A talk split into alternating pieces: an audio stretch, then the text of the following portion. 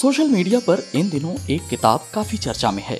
इस किताब का नाम है J N U Anant J N U Katha Ananta. इस किताब को लिखा है जे सुशील ने। डिजिटल फॉर्मेट में पब्लिश हुई ये किताब नैशनल डॉट कॉम पर उपलब्ध है और इसकी कीमत है सौ रुपये। हम पॉडकास्ट में आगे बढ़ें उससे पहले आइए जानते हैं आखिर कौन है जे सुशील। मेरा नाम जे सुशील है। मैं पहले पत्रकार रहा हूँ बीबीसी में, उसके बाद अब मैं मैंने नौकरी छोड़ दी कुछ समय पहले और अब मैं स्वतंत्र रूप से शोध करता हूँ। Uh, मैंने जे एन यू में एम ए किया, एम फिल किया और उससे पहले मैं जमशेदपुर के पास एक छोटी सी जगह है जादूगोड़ा, तो वहाँ से आया हूँ और बॉटनी में ग्रेजुएट हूँ, एम ए इंटरनेशनल रिलेशंस में है और एम फिल डिप्लोमेसी में है। और उसके बाद पत्रकारिता का जो भी बैकग्राउंड है वो बीबीसी का है, भाषा का है और अलग अलग तरह से रिपोर्टिंग की थी। जब मैंने बीबीसी छोड़ा तो मैं सोशल मीडिया एडिटर हुआ करता था बीबीसी हिंदी का। लेखक और फिल्मकार दुष्यंत ने इस किताब की भूमिका लिखी है। वो लिखते हैं, मेरा पुख्ता यकीन है कि जे सुशील का ये संस्मरणात्मक अकाउंट जे एन यू से जुड़े रहे लोगों के लिए पुराने प्रेम को याद कर लेने जैसा सुख देगा, तो वहीं जे एन यू से नहीं जुड़े रहे लोगों के लिए ये वो खिड़की है जो जे एन यू को छू लेने का एहसास देगी और बेबुनियाद नकारात्मक पूर्वाग्रहों, मिथ्या धारणाओं की धुंध को छांटने का काम करेगी। लेखक जे सुशील का कहना है कि ये किताब जे एन यू को लेकर फैली भ्रांतियों को दूर करने की कोशिश है। जे सुशील से ही जानते हैं क्या है इस किताब को लिखने की बैक स्टोरी। जो किताब जे एन यू की जो किताब है उसका बैकग्राउंड स्टोरी ये है कि दो हज़ार सोलह में जब जे एन यू काफ़ी बदनाम किया जा रहा था सोशल मीडिया पे, खास करके जब ये कन्हैया कुमार अरेस्ट हुए थे और बाकी लोग अरेस्ट हुए थे, तो उस समय पूरा सोशल मीडिया पे दो तरह की धड़े दो तरह की बातचीत चल रही थी कि या तो जे एन यू बहुत महान है या जे एन यू बहुत ख़राब है। तो मुझे लगा कि जे एन यू ना तो बहुत महान है ना तो बहुत ख़राब है, इसके बीच में कहीं है। तो मैं वो बात उजागर करना चाह रहा था लोगों के लिए जो जे एन यू को नहीं जानते थे, जो छोटे शहरों में थे या गाँवों में थे या जिनके मन में मीडिया को देख के जे एन यू के बारे में अलग अलग तरह के भ्रांति बन रही थी कि यहाँ सब लोग देशद्रोही हैं या बदमाश हैं। तो वो एक जो गलत छवि जा रही थी जे एन यू की उसको आ, काउंटर करने का मेरा मन था, लेकिन आ, एक गलत नैरेटिव के खिलाफ कोई मुझे दूसरा अपना नैरेटिव नहीं खड़ा करना था, बल्कि ये दिखाना था कि भैया अच्छी चीज़ें भी हैं बुरी चीज़ें भी हैं जे एन यू में, तो सच्चाई जो इन दोनों एक्सट्रीमिटीज़ के बीच में है। तो ये उसका बैकग्राउंड था। किताब में सुशील ने जे एन यू से जुड़े अपने अनुभवों को साझा किया है। हालांकि ये निजी अनुभव भर ही नहीं है, जैसा कि जे सुशील खुद अपनी एक फेसबुक पोस्ट में बताते हैं। इस किताब में आपको जे कम मिलेगा बल्कि एक ऐसा आदमी मिलेगा जो अपने आसपास घटित होती चीजों को नोट कर रहा है। एक अन्य फेसबुक पोस्ट में Sushil J N U Anant J N U Katha Ananta को विताब बताते हैं। मैंने इसकी वजह जाननी चाहिए तो उनका जवाब कुछ यूं मिला। इसको मैं विताब इसलिए कहता हूं क्योंकि देखिए ये तो आ, सोशल मीडिया पे पोस्ट लिखे गए थे, सौ घंटे में बहत्तर पोस्ट। तो आ, अब सोशल मीडिया पे वो डिजिटल मटेरियल है, फिर वो किताब आ, जो ट्रेडिशनल जो पारंपरिक तरीका है किताब छापने का कि भाई एक हार्ड बाउंड या पेपर बैग किताब आती है वो नहीं है। ये चूंकि ई बुक के रूप में आई है, सोशल मीडिया की पोस्ट हैं, उसमें कुछ स्केचेस भी हैं लेकिन वो वो मतलब कोई ग्राफिक नॉवल भी नहीं है। उसका बीस हजार बीस हजार शब्द हैं टेक्स्ट के और साथ में दस हजार शब्द का इंट्रोडक्शन है। तो ये सब मिला के थोड़ी सी पारंपरिक किताब से आ, मुझे लगता है कि थोड़ी सी इतर है। तो इसलिए मैं कहता हूँ कि किताब नहीं है विताब है कि वो बहत्तर घंटे में लिखी गई चीज है। तो मुझे लगा कि विताब ज्यादा एप्रोप्रिएट है उसके लिए कहना। लेखक ने करीब दस हजार शब्दों के आमुख में जे एन यू के बारे में विस्तार से कई जानकारियां दी हैं। इसमें जे एन यू की स्थापना से लेकर इसके रूप स्वरूप, यहाँ होने वाली पढ़ाई, यहाँ के माहौल वगैरह के बारे में बताया गया है। इसके अलावा आर्टिस्ट मीजे के इलस्ट्रेशंस भी किताब में हैं जो इसे और रोचक बनाते हैं। मैंने किताब के लेखक से जानना चाहा कि एक आम पाठक जिनका जे एन यू से वास्ता नहीं है उनको आखिर ये किताब क्यों पढ़नी चाहिए। इस पर जे सुशील ने जो कहा उसे आप भी सुनिए।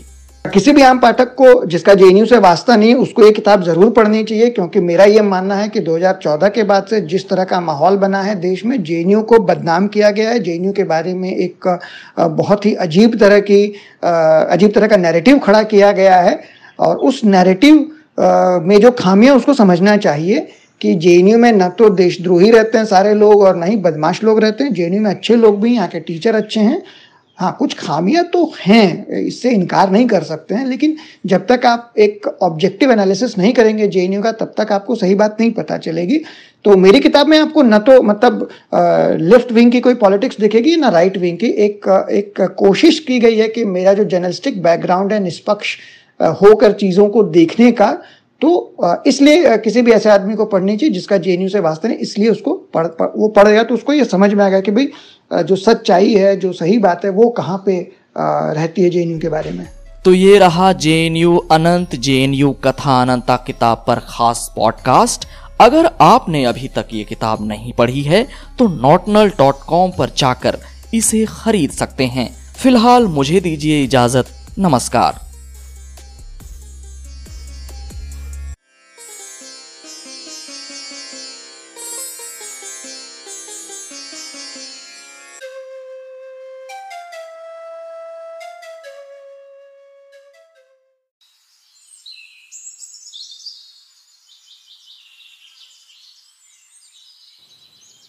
आइए आज सुनते हैं मुंशी प्रेमचंद की लिखी कहानी नशा। ईश्वरी एक बड़े जमींदार का लड़का था और मैं गरीब क्लर्क का, जिसके पास मेहनत मजदूरी के सिवा और कोई जायदाद न थी। हम दोनों में परस्पर बहसें होती रहती थीं। मैं जमींदारों की बुराई करता, उन्हें हिंसक पशु और खून चूसने वाली जोंक और वृक्षों की चोटी पर फूलने वाले बंझा कहता। वह जमींदारों का पक्ष लेता, पर स्वभावतः उसका पहलू कुछ कमजोर होता था, क्योंकि उसके पास जमींदारों के अनुकूल कोई दलील न थी। यह कहना कि सभी मनुष्य बराबर नहीं होते, छोटे बड़े हमेशा होते रहते हैं और होते रहेंगे, लचर दलीलें थीं। किसी मानुषीय या नैतिक नियम से इस व्यवसाय का औचित्य सिद्ध करना कठिन था। मैं इस वाद विवाद की गर्मा गर्मी में अक्सर तेज हो जाता और लगने वाली बात कह देता, लेकिन ईश्वरी हार कर भी मुस्कुराता रहता था। मैंने उसे कभी गर्म होते नहीं देखा। शायद इसका कारण यह था कि वह अपने पक्ष की कमजोरी समझता था। नौकरों से वह सीधे मुंह बात न करता था। अमीरों में जो एक बेदर्दी और उद्दंडता होती है, इसमें उसे भी प्रचुर भाग मिला था।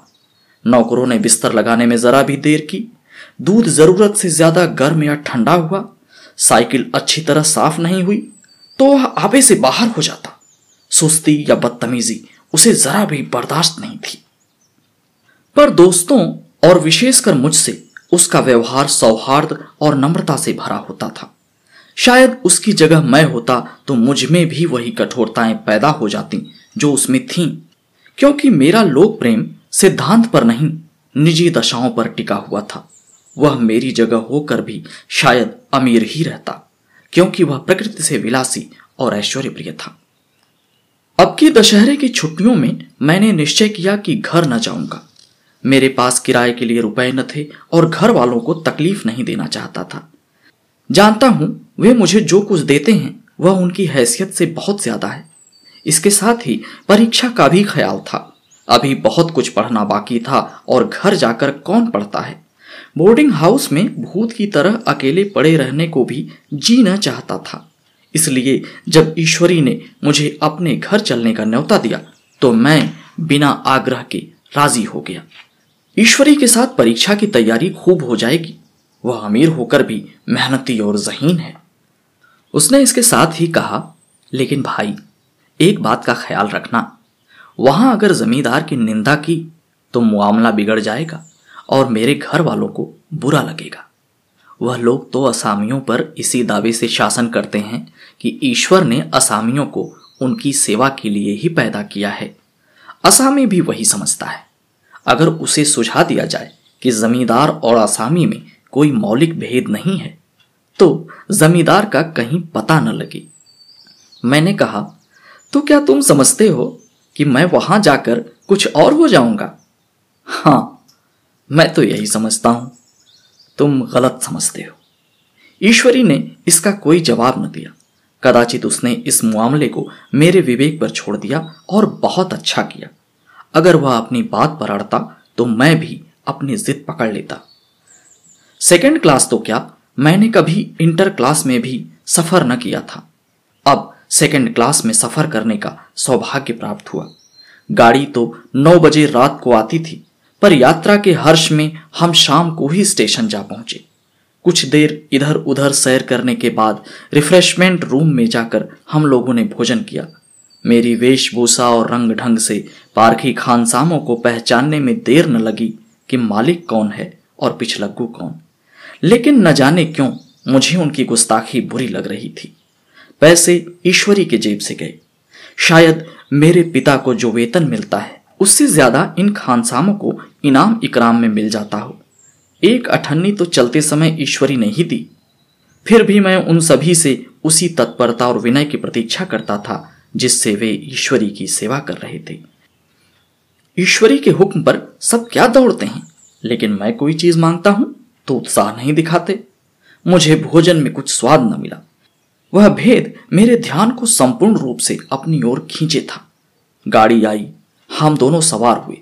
खानसामे ने ईश्वरी को सलाम किया, मेरी ओर देखा भी नहीं।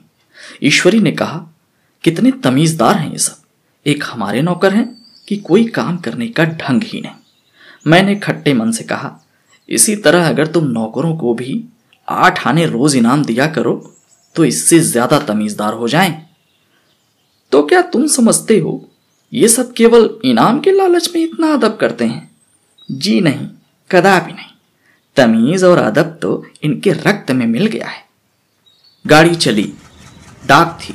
प्रयाग से चली तो प्रतापगढ़ जाकर रुकी। एक आदमी ने हमारा कमरा खोला। मैं तुरंत चिल्ला उठा, दूसरा दर्जा है, सेकंड क्लास है। मुसाफिर ने डिब्बे के अंदर आकर मेरी ओर एक विचित्र उपेक्षा की दृष्टि से देखकर कहा, जी हाँ, सेवक भी इतना समझता है, और बीच वाली बर्थ पर बैठ गया। मुझे कितनी लज्जा आई कह नहीं सकता। भोर होते होते हम लोग मुरादाबाद पहुंचे।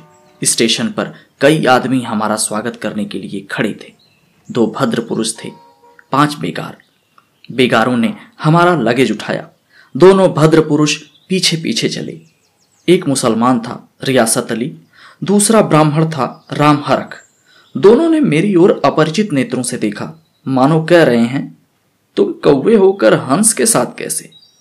रियासत अली ने ईश्वरी से पूछा, यह बाबू साहब क्या आपके साथ पढ़ते हैं? ईश्वरी ने जवाब दिया, हाँ, साथ पढ़ते भी हैं और साथ रहते भी हैं। यूं कहिए कि आप ही के बदौलत मैं इलाहाबाद में पड़ा हुआ हूं, नहीं कब का लखनऊ चला आया होता। अब कि मैं इन्हें घसीट लाया। इनके घर से कई तार आ चुके थे, मगर मैंने इनकारी जवाब दिलवा दिए। आखिरी तार तो अर्जेंट था, उसकी फीस चार आने प्रति शब्द थी, पर यहां से उसका जवाब भी इनकारी ही गया। दोनों सज्जनों ने मेरी ओर चकित नेत्रों से देखा, आतंकित हो जाने की चेष्टा करते हुए जान पड़े। रियासत अली ने अर्धशंका के स्वर में कहा, लेकिन आप बड़े सादे लिबास में रहते हैं। ईश्वरी ने शंका निवारण की, महात्मा गांधी के भक्त हैं साहब, खद्दर के सिवा और कुछ पहनते ही नहीं। पुराने सारे कपड़े जला डाले। यों कहो कि राजा हैं। ढाई लाख सालाना की रियासत है, पर आपकी सूरत देखो तो मालूम होता है अभी अनाथालय से पकड़ कर आए। राम हरख बोले, अमीरों का ऐसा स्वभाव बहुत कम देखने में आता है, कोई भांप नहीं सकता। रियासत अली ने समर्थन किया, आपने महाराज चांगली को देखा होता तो दांतों तले उंगली दबाते। एक गाढ़े के मिर्जई और चमरौधा जूता पहने बाजार में घूमा करते थे। सुनते हैं एक बार बेगार में पकड़े गए थे और उन्होंने दस लाख में कॉलेज खोल दिया। मैं मन में कटा जा रहा था, पर न जाने क्या बात थी कि यह सफेद झूठ उस वक्त मुझे हास्यास्पद न जान पड़ा। उसके प्रत्येक वाक्य के साथ मन में उस कल्पित वैभव के समीपतर आता जाता था। मैं शहसवार नहीं हूं, हाँ, लड़कपन में कई बार लद्दू घोड़ों पर सवार हुआ। यहां देखा तो कला रास घोड़े हमारे लिए तैयार खड़े थे। मेरी तो जान ही निकल गई। सवार तो हुआ, पर बोटियां कांप रही थी। मैंने चेहरे पर शिकन न पड़ने दिया। घोड़े को ईश्वरी के पीछे डाल दिया। खैरियत तो यह हुई कि ईश्वरी ने घोड़ों को तेज न किया, वरना शायद मैं हाथ पांव तोड़वा कर लौटता। संभव है ईश्वरी ने समझ लिया हो कि यह कितने पानी में है। ईश्वरी का घर क्या था, किला था। इमामबाड़े का सा फाटक, द्वार पर पहरेदार टहलता हुआ, नौकरों का कोई हिसाब ही नहीं, एक हाथी बधा हुआ। ईश्वरी ने अपने पिता, चाचा, ताऊ आदि सबसे मेरा परिचय कराया और उसी अतिशयोक्त के साथ। ऐसी हवा बांधी कि कुछ न पूछिए। नौकर चाकर ही नहीं, घर के लोग भी मेरा सम्मान करने लगे। देहात के जमींदार, लाखों का मुनाफा मगर पुलिस कांस्टेबल को भी अफसर समझने वाले।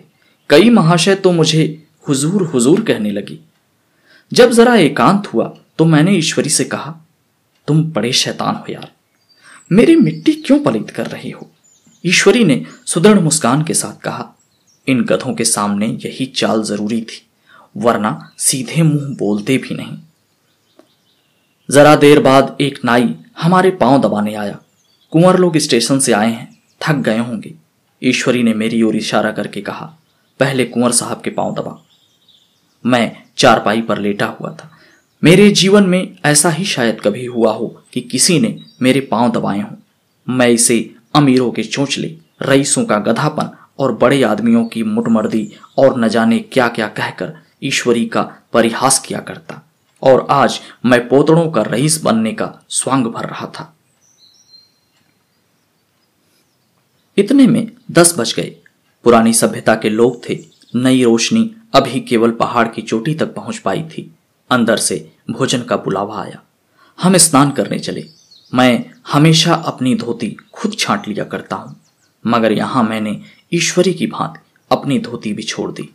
अपने हाथों अपनी धोती छांटते शर्म आ रही थी। अंदर भोजन करने चले। होटल में जूते पहने मेज पर जा डटते थे। यहाँ पाँव धोना आवश्यक था। कहार पानी लिए खड़ा था।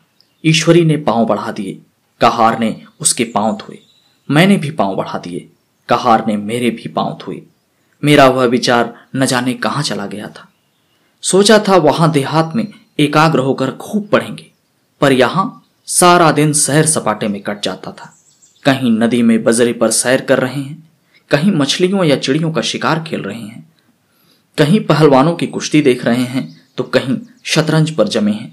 ईश्वरी खूब अंडे मंगवाता और कमरे में स्टोव पर ऑमलेट बनते। नौकरों का एक जत्था हमेशा घेरे रहता। अपने हाथ पांव हिलाने की कोई जरूरत नहीं, केवल जबान हिला देना काफी है। नहाने बैठे तो दो आदमी नहलाने को हाजिर, लेटे तो दो आदमी पंखा झलने को खड़े। मैं महात्मा गांधी का कुंवर चेला मशहूर था। भीतर से बाहर तक मेरी धाक थी। नाश्ते में जरा भी देर न होने पाए, कहीं कुंवर साहब नाराज न हो जाए। बिछावन ठीक समय पर लग जाए। कुंवर साहब का सोने का समय हो गया। मैं ईश्वरी से भी ज्यादा नाजुक मिजाज बन गया था, या बनने पर मजबूर किया गया था। ईश्वरी अपने हाथ से बिस्तर बिछा ले, लेकिन कुंवर मेहमान अपने हाथों कैसे अपना बिछावन बिछा सकते हैं। उनकी महानता पर बट्टा लग जाएगा।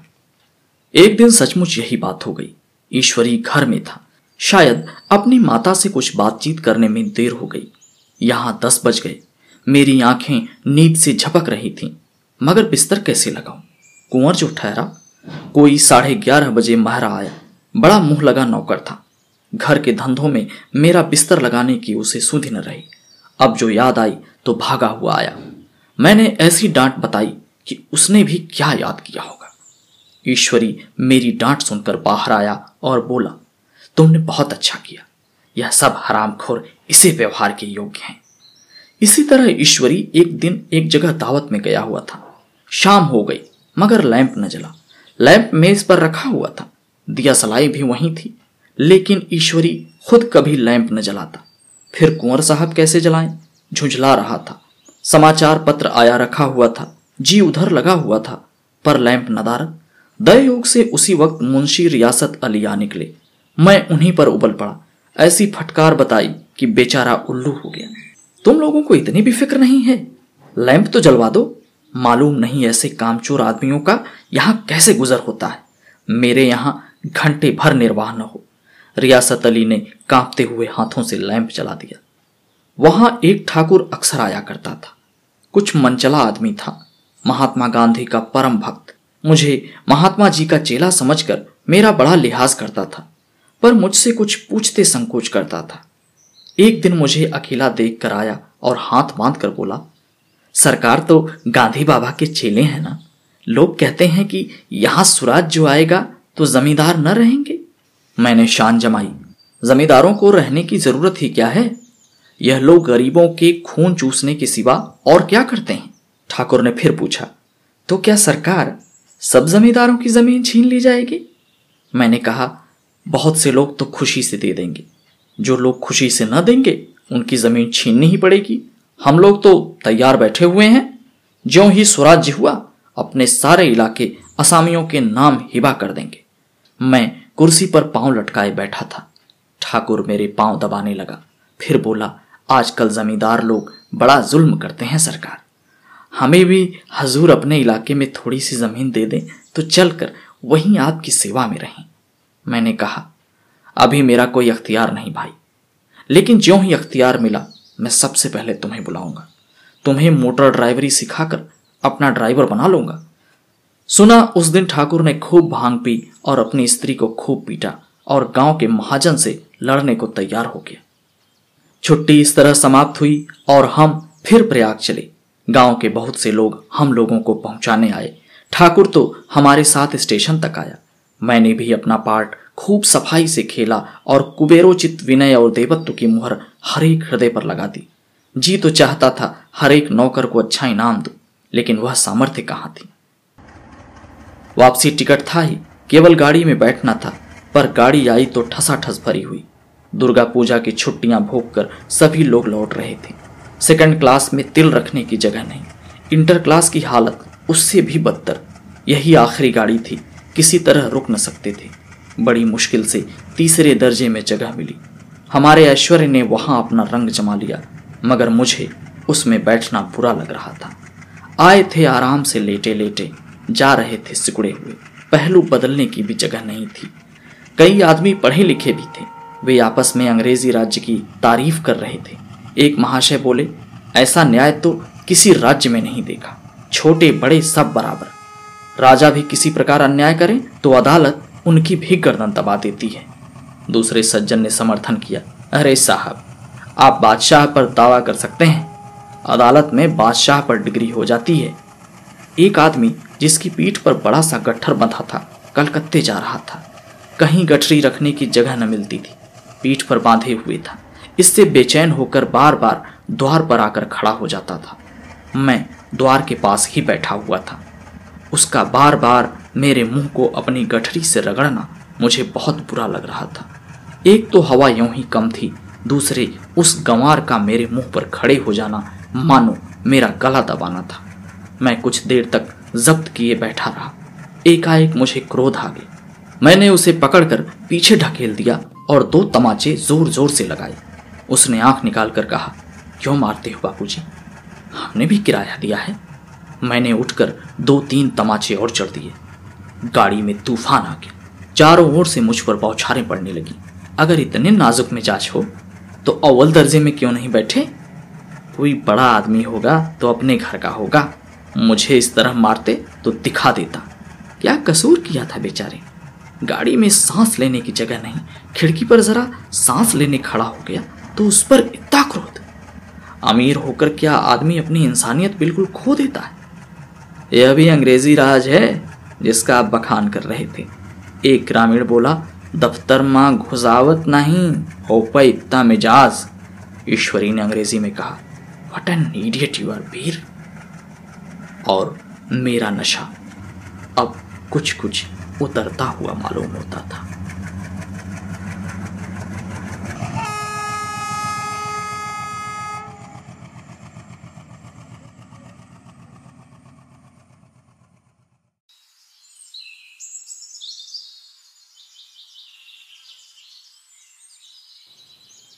आइए आज सुनते हैं मुंशी प्रेमचंद की लिखी कहानी नशा। ईश्वरी एक बड़े जमींदार का लड़का था और मैं गरीब क्लर्क का, जिसके पास मेहनत मजदूरी के सिवा और कोई जायदाद न थी। हम दोनों में परस्पर बहसें होती रहती थीं। मैं जमींदारों की बुराई करता, उन्हें हिंसक पशु और खून चूसने वाली जोंक और वृक्षों की चोटी पर फूलने वाले बंझा कहता। वह जमींदारों का पक्ष लेता, पर स्वभावतः उसका पहलू कुछ कमजोर होता था, क्योंकि उसके पास जमींदारों के अनुकूल कोई दलील न थी। यह कहना कि सभी मनुष्य बराबर नहीं होते, छोटे बड़े हमेशा होते रहते हैं और होते रहेंगे, लचर दलीलें थीं। किसी मानुषी या नैतिक नियम से इस व्यवसाय का औचित्य सिद्ध करना कठिन था। मैं इस वाद विवाद की गर्मा गर्मी में अक्सर तेज हो जाता और लगने वाली बात कह देता, लेकिन ईश्वरी हार कर भी मुस्कुराता रहता था। मैंने उसे कभी गर्म होते नहीं देखा। शायद इसका कारण यह था कि वह अपने पक्ष की कमजोरी समझता था। नौकरों से वह सीधे मुंह बात न करता था। अमीरों में जो एक बेदर्दी और उद्दंडता होती है, इसमें उसे भी प्रचुर भाग मिला था। नौकरों ने बिस्तर लगाने में जरा भी देर की, दूध जरूरत से ज्यादा गर्म या ठंडा हुआ, साइकिल अच्छी तरह साफ नहीं हुई तो वह आपे से बाहर हो जाता। सुस्ती या बदतमीजी उसे जरा भी बर्दाश्त नहीं थी। पर दोस्तों और विशेषकर मुझसे उसका व्यवहार सौहार्द और नम्रता से भरा होता था। शायद उसकी जगह मैं होता तो मुझ में भी वही कठोरताएं पैदा हो जाती जो उसमें थीं, क्योंकि मेरा लोक प्रेम सिद्धांत पर नहीं, निजी दशाओं पर टिका हुआ था। वह मेरी जगह होकर भी शायद अमीर ही रहता, क्योंकि वह प्रकृति से विलासी और ऐश्वर्य प्रिय था। अब की दशहरे की छुट्टियों में मैंने निश्चय किया कि घर न जाऊंगा। मेरे पास किराए के लिए रुपए न थे और घर वालों को तकलीफ नहीं देना चाहता था। जानता हूं वे मुझे जो कुछ देते हैं वह उनकी हैसियत से बहुत ज्यादा है। इसके साथ ही परीक्षा का भी ख्याल था। अभी बहुत कुछ पढ़ना बाकी था और घर जाकर कौन पढ़ता है। बोर्डिंग हाउस में भूत की तरह अकेले पड़े रहने को भी जीना चाहता था। इसलिए जब ईश्वरी ने मुझे अपने घर चलने का न्योता दिया तो मैं बिना आग्रह के राजी हो गया। ईश्वरी के साथ परीक्षा की तैयारी खूब हो जाएगी। वह अमीर होकर भी मेहनती और ज़हीन है। उसने इसके साथ ही कहा, लेकिन भाई एक बात का ख्याल रखना, वहां अगर जमींदार की निंदा की तो मामला बिगड़ जाएगा और मेरे घर वालों को बुरा लगेगा। वह लोग तो असामियों पर इसी दावे से शासन करते हैं कि ईश्वर ने असामियों को उनकी सेवा के लिए ही पैदा किया है। असामी भी वही समझता है। अगर उसे सुझा दिया जाए कि जमींदार और असामी में कोई मौलिक भेद नहीं है तो जमींदार का कहीं पता न लगे। मैंने कहा, तो क्या तुम समझते हो कि मैं वहां जाकर कुछ और हो जाऊंगा? हाँ, मैं तो यही समझता हूं। तुम गलत समझते हो। ईश्वरी ने इसका कोई जवाब न दिया। कदाचित उसने इस मामले को मेरे विवेक पर छोड़ दिया और बहुत अच्छा किया। अगर वह अपनी बात पर अड़ता तो मैं भी अपनी जिद पकड़ लेता। सेकेंड क्लास तो क्या, मैंने कभी इंटर क्लास में भी सफर न किया था। अब सेकेंड क्लास में सफर करने का सौभाग्य प्राप्त हुआ। गाड़ी तो नौ बजे रात को आती थी, पर यात्रा के हर्ष में हम शाम को ही स्टेशन जा पहुंचे।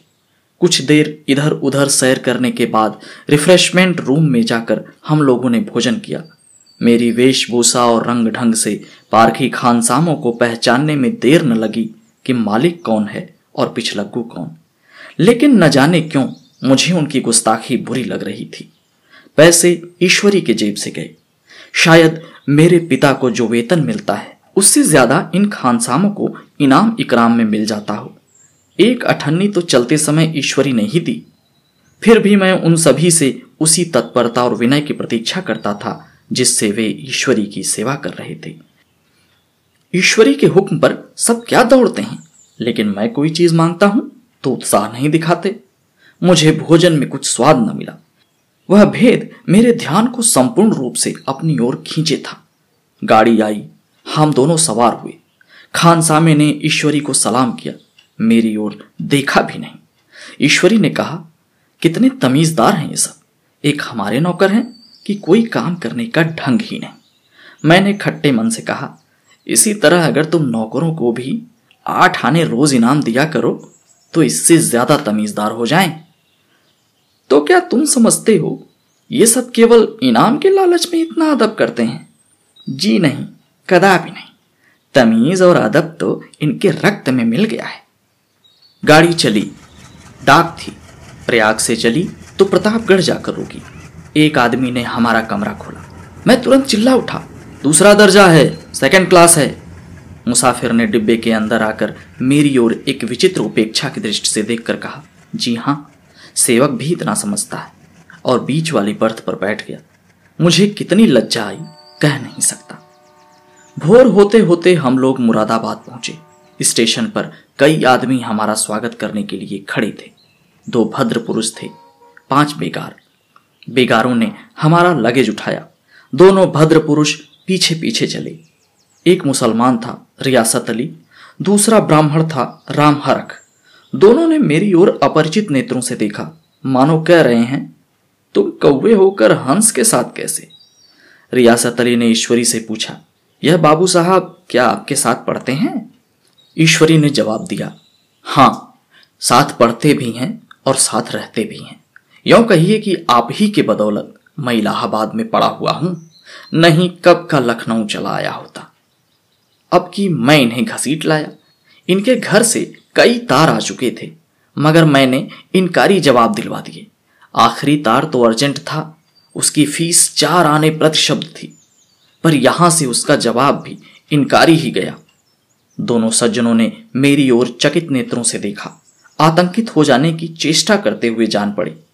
रियासत अली ने अर्धशंका के स्वर में कहा, लेकिन आप बड़े सादे लिबास में रहते हैं। ईश्वरी ने शंका निवारण की, महात्मा गांधी के भक्त हैं साहब, खद्दर के सिवा और कुछ पहनते ही नहीं। पुराने सारे कपड़े जला डाले, यों कहो कि राजा हैं। ढाई लाख सालाना की रियासत है, पर आपकी सूरत देखो तो मालूम होता है अभी अनाथालय से पकड़ कर आए हैं। राम हरख बोले, अमीरों का ऐसा स्वभाव बहुत कम देखने में आता है, कोई भांप नहीं सकता। रियासत अली ने समर्थन किया, आपने महाराज चांगली को देखा होता तो दांतों तले उंगली दबाते। एक गाढ़े के मिर्जई और चमरौधा जूता पहने बाजार में घूमा करते थे। सुनते हैं एक बार बेगार में पकड़े गए थे और उन्होंने दस लाख में कॉलेज खोल दिया।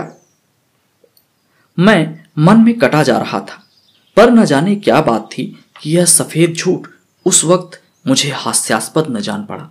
उसके प्रत्येक वाक्य के साथ मन में उस कल्पित वैभव के समीपतर आता जाता था। मैं शहसवार नहीं हूं, हाँ, लड़कपन में कई बार लद्दू घोड़ों पर सवार हुआ। यहां देखा तो कला रास घोड़े हमारे लिए तैयार खड़े थे। मेरी तो जान ही निकल गई। सवार तो हुआ, पर बोटियां कांप रही थी। मैंने चेहरे पर शिकन न पड़ने दिया, घोड़े को ईश्वरी के पीछे डाल दिया। खैरियत तो यह हुई कि ईश्वरी ने घोड़ों को तेज न किया, वरना शायद मैं हाथ पांव तुड़वा कर लौटता। संभव है ईश्वरी ने समझ लिया हो कि यह कितने पानी में है। ईश्वरी का घर क्या था, किला था। इमामबाड़े का सा फाटक, द्वार पर पहरेदार टहलता हुआ, नौकरों का कोई हिसाब ही नहीं। एक हाथी बधा हुआ। ईश्वरी ने अपने पिता, चाचा, ताऊ आदि सबसे मेरा परिचय कराया, और उसी अतिशयोक्ति के साथ ऐसी हवा बांधी कि कुछ न पूछिए। नौकर चाकर ही नहीं, घर के लोग भी मेरा सम्मान करने लगे। देहात के जमींदार, लाखों का मुनाफा, मगर पुलिस कांस्टेबल को भी अफसर समझने वाले। कई महाशय तो मुझे हुजूर हुजूर कहने लगी।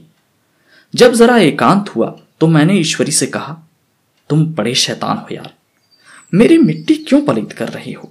ईश्वरी ने सुदृढ़ मुस्कान के साथ कहा, इन गधों के सामने यही चाल जरूरी थी, वरना सीधे मुंह बोलते भी नहीं।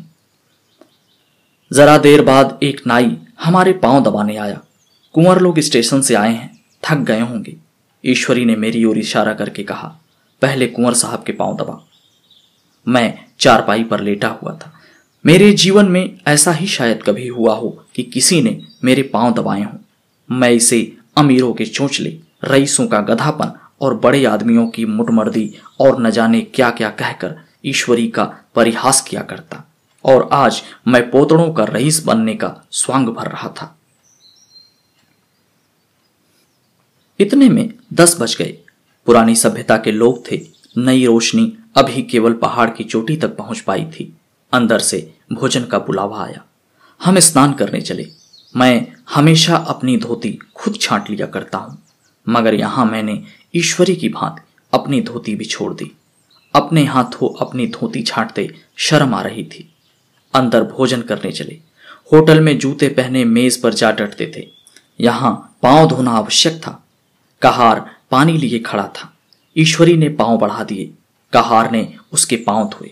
मैंने भी पांव बढ़ा दिए, कहार ने मेरे भी पांव धोए। मेरा वह विचार न जाने कहां चला गया था। सोचा था वहां देहात में एकाग्र होकर खूब पढ़ेंगे, पर यहां सारा दिन सैर सपाटे में कट जाता था। कहीं नदी में बजरे पर सैर कर रहे हैं, कहीं मछलियों या चिड़ियों का शिकार खेल रहे हैं, कहीं पहलवानों की कुश्ती देख रहे हैं, तो कहीं शतरंज पर जमे हैं। ईश्वरी खूब अंडे मंगवाता और कमरे में स्टोव पर ऑमलेट बनते। नौकरों का एक जत्था हमेशा घेरे रहता। अपने हाथ पांव हिलाने की कोई जरूरत नहीं, केवल जबान हिला देना काफी है। नहाने बैठे तो दो आदमी नहलाने को हाजिर, लेटे तो दो आदमी पंखा झलने को खड़े। मैं महात्मा गांधी का कुंवर चेला मशहूर था। भीतर से बाहर तक मेरी धाक थी। नाश्ते में जरा भी देर न होने पाए, कहीं कुंवर साहब नाराज न हो जाए। बिछावन ठीक समय पर लग जाए। कुंवर साहब का सोने का समय हो गया। मैं ईश्वरी से भी ज्यादा नाजुक मिजाज बन गया था, या बनने पर मजबूर किया गया था। ईश्वरी अपने हाथ से बिस्तर बिछा ले, लेकिन कुंवर मेहमान अपने हाथों कैसे अपना बिछावन बिछा सकते हैं? उनकी महानता पर बट्टा लग जाएगा। एक दिन सचमुच यही बात हो गई। ईश्वरी घर में था। शायद अपनी माता से कुछ बातचीत करने में देर हो गई। यहां दस बज गए। मेरी आंखें नींद से झपक रही थीं, मगर बिस्तर कैसे लगाऊं? कुंवर जो ठहरा, कोई साढ़े ग्यारह बजे महरा आया। बड़ा मुंह लगा नौकर था। घर के धंधों में मेरा बिस्तर लगाने की उसे सुधि न रही। अब जो याद आई तो भागा हुआ आया।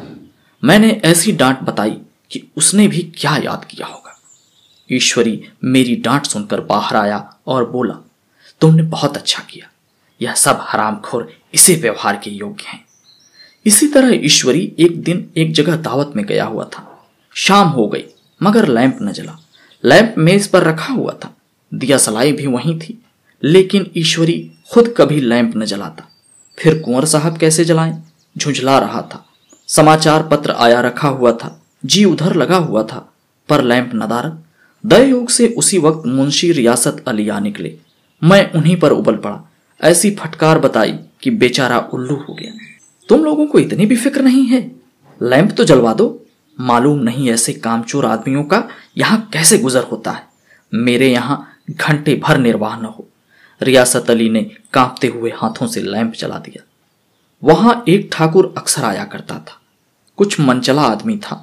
महात्मा गांधी का परम भक्त, मुझे महात्मा जी का चेला समझकर मेरा बड़ा लिहाज करता था, पर मुझसे कुछ पूछते संकोच करता था। एक दिन मुझे अकेला देख कर आया और हाथ बांध कर बोला, सरकार तो गांधी बाबा के चेले हैं ना। लोग कहते हैं कि यहां सुराज जो आएगा तो जमींदार न रहेंगे।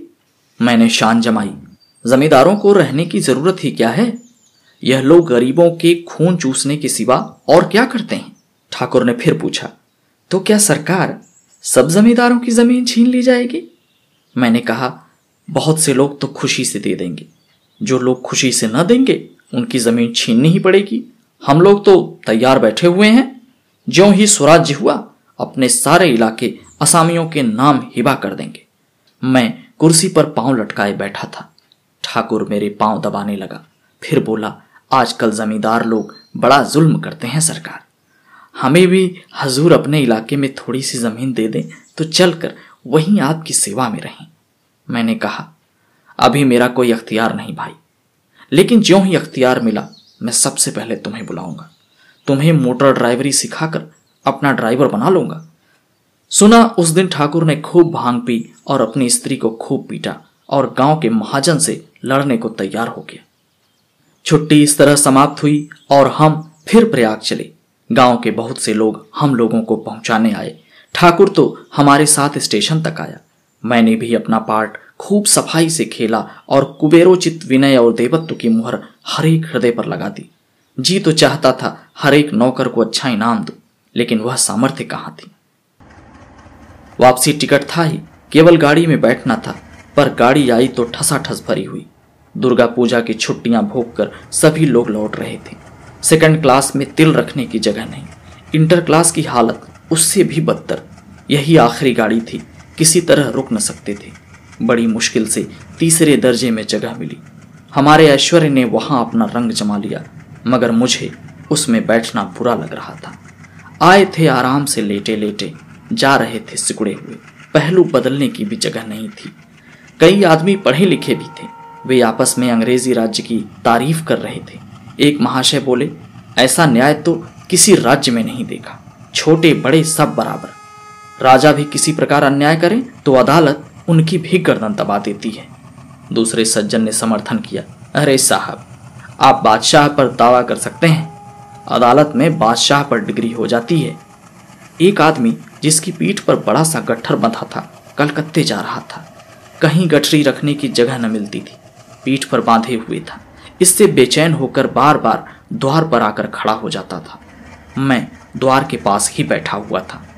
उसका बार बार मेरे मुंह को अपनी गठरी से रगड़ना मुझे बहुत बुरा लग रहा था। एक तो हवा यूं ही कम थी, दूसरे उस गंवार का मेरे मुंह पर खड़े हो जाना मानो मेरा गला दबाना था। मैं कुछ देर तक जब्त किए बैठा रहा। एकाएक मुझे क्रोध आ गया। मैंने उसे पकड़कर पीछे ढकेल दिया और दो तमाचे जोर जोर से लगाए। उसने आंख निकालकर कहा, क्यों मारते हो बापूजी? हमने भी किराया दिया है। मैंने उठकर दो तीन तमाचे और जड़ दिए। गाड़ी में तूफान आ गया। चारों ओर से मुझ पर बौछारें पड़ने लगी। अगर इतने नाजुक मिजाज हो तो अव्वल दर्जे में क्यों नहीं बैठे? कोई बड़ा आदमी होगा तो अपने घर का होगा। मुझे इस तरह मारते तो दिखा देता। क्या कसूर किया था बेचारे? गाड़ी में सांस लेने की जगह नहीं। खिड़की पर जरा सांस लेने खड़ा हो गया तो उस पर इतना क्रोध। अमीर होकर क्या आदमी अपनी इंसानियत बिल्कुल खो देता है? यह भी अंग्रेजी राज है जिसका आप बखान कर रहे थे। एक ग्रामीण बोला, दफ्तर माँ घुसावत नहीं हो पाई इतना मिजाज। ईश्वरी ने अंग्रेजी में कहा, what an idiot you are Veer. और मेरा नशा अब कुछ कुछ उतरता हुआ मालूम होता था।